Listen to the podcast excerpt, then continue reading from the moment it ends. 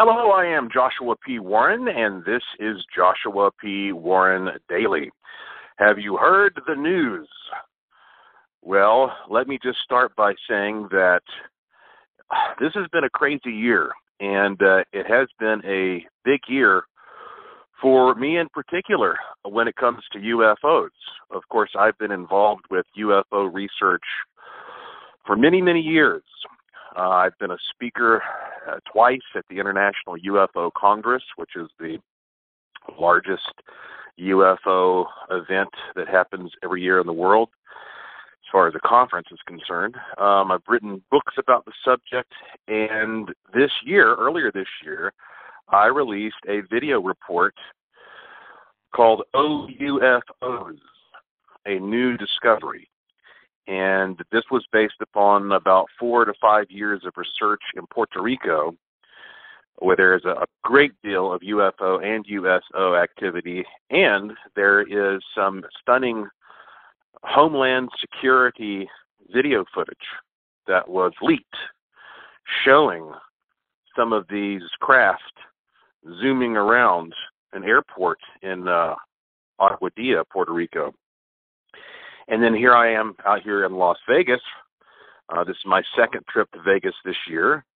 And yes, uh, one of the reasons that I have been in this area is to meet with people who have some insight into the UFO phenomenon and the back engineering attempts that are being made to try to take some debris and uh, learn more about how it works. And so, right here, lo and behold, in the midst of this, as I talk to you from my hotel room here in Vegas, and hopefully, cell phone signal is okay, we have this breaking story from the New York Times, which is absolutely fascinating. It is about a mission by officials at the Pentagon of a secret program to study and try to examine and even back engineer uh, what amounts to UFO debris and related technology.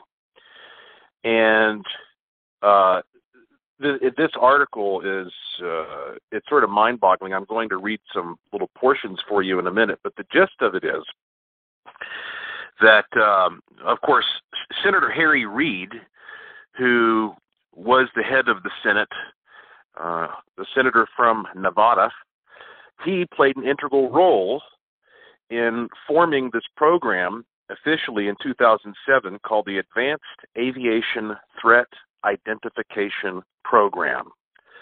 Again, that is the Advanced Aviation Threat Identification Program.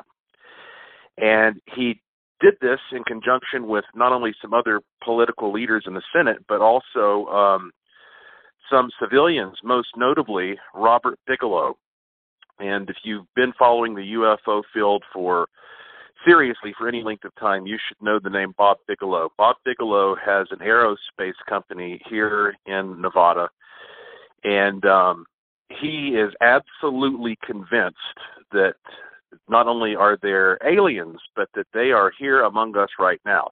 In fact, earlier this year, I watched an episode of 60 Minutes in which Lara Logan interviewed Bob Bigelow, and he said that he knew without a doubt that there are extraterrestrials here. And in fact, she said, "So do you think if we go out into outer space, we're we're going to bump into aliens?" And he, he kind of laughed and he says, "You don't have to go to space." He says, "They're right here under our nose."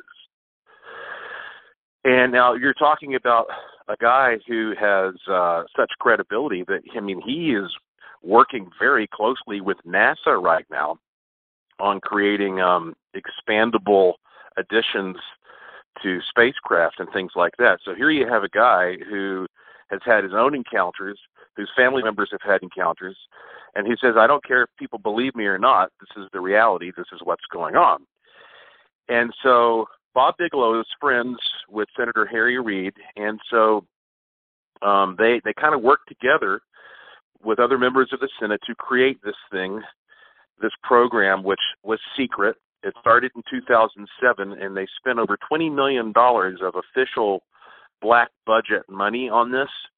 And then supposedly they're disclosing this because they say that they stopped that the funding for the government funding for this program stopped in 2012. However, the program still continues to operate. Now that's kind of weird, isn't it? Because you might think like, well, why would they do that? Why would they stop funding it but continue operating it? Well, I'll tell you why. It's because that whenever you are using taxpayer money, even if it's on the black budget, um, you have a certain obligation at that point to disclose things, a certain amount of accountability to disclose things to the public if a proper inquiry is made. You don't have to do that, however, as stringently if the funds come from private sources instead. And so it would make sense that this program officially dissolved in 2012, but they say clearly in the article that it is still ongoing. And uh, to give you an idea of how all this really ties into uh, Robert Bigelow and what's happening here in Las Vegas, I want to read a couple paragraphs for you. Now, again, this is from the New York Times article. Under Mr. Bigelow's direction, the company modified buildings in Las Vegas for the storage of metal alloys and other materials that uh, Mr. Elizondo, who was the guy in charge, Mr. Elizondo and program contractors said had been recovered from unidentified aerial phenomena. Researchers also studied people who said they had experienced physical effects from encounters with the objects and examined them for any physiological changes. In addition, researchers spoke to military service members who had reported sightings of strange aircraft. Goes on to say, and this is a, a gentleman that they're quoting here, quote, we're sort of in the position of what would happen if you gave Leonardo da Vinci a garage door opener, said Harold E. Puthoff, an engineer who has conducted research on extrasensory perception for the CIA and later worked as a contractor for the program. Quote, first of all, he tried to figure out what is this plastic stuff. He wouldn't know anything about the electromagnetic signals involved or its function, end quote. Isn't, isn't this astounding that this is in a, a mainstream New York Times article? Um, I won't read any more from the article, uh, and and of course this news now is spreading all over the place. The Guardian picked it up. Um, so what they're you know they're clearly saying is there are buildings right here in this town where I am in Las Vegas that have been modified specifically to store debris that has come from UFOs and they're doing all kinds of tests with it. They're trying to figure out what it is. And uh, and then what a great analogy. You know, if you gave a garage door opener to Da Vinci, you know, how how could he imagine what he was looking at there out of completely out of context for his time. So um I I definitely hope that all the people who are involved with this article at the New York Times um, have seen the video report that I did earlier this year called OUFOs. If you have not seen this yourself, just go to Google and just type OUFOs and it should come up. Just put in my name, Joshua P. Warren, and OUFOs. Or you can go to joshuapwarren.com and you can click the news section, and there's a direct link uh, at the top to the video and some other information and a press release because I think it ties in very nicely considering when the New York Times released this article, they also released a uh, video clip that shows some um, some fighter pilots, I guess, uh, encountering a very weird object. Let's see. Uh, it says, okay, this is a okay, it's video of a an encounter near San Diego between two Navy FA 18F fighter jets and an unknown object. And this was released by the excuse me the Advanced Aerospace Threat Identification Program. So um, the footage they have here is interesting, but not nearly as fascinating as the footage captured by Homeland Security um, in Puerto Rico. So these dovetail together very nicely. And I want to tell you something. Again, while I'm here in Las Vegas, uh, I am meeting with people, having conversations about this. Uh, I have been approached by certain people asking me if I might be interested in becoming more formally involved in helping with this research.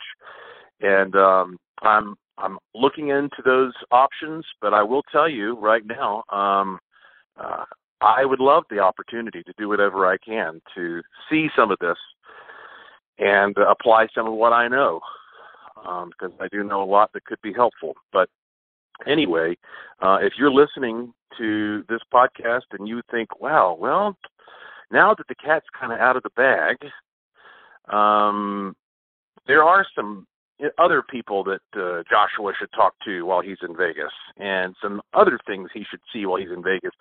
Go ahead and contact me. I'm going to be here probably for uh, like I don't know another week, um, and then you can just go to uh, my website joshuapwarren.com and scroll down to the bottom. You'll find my email address there, and let me know.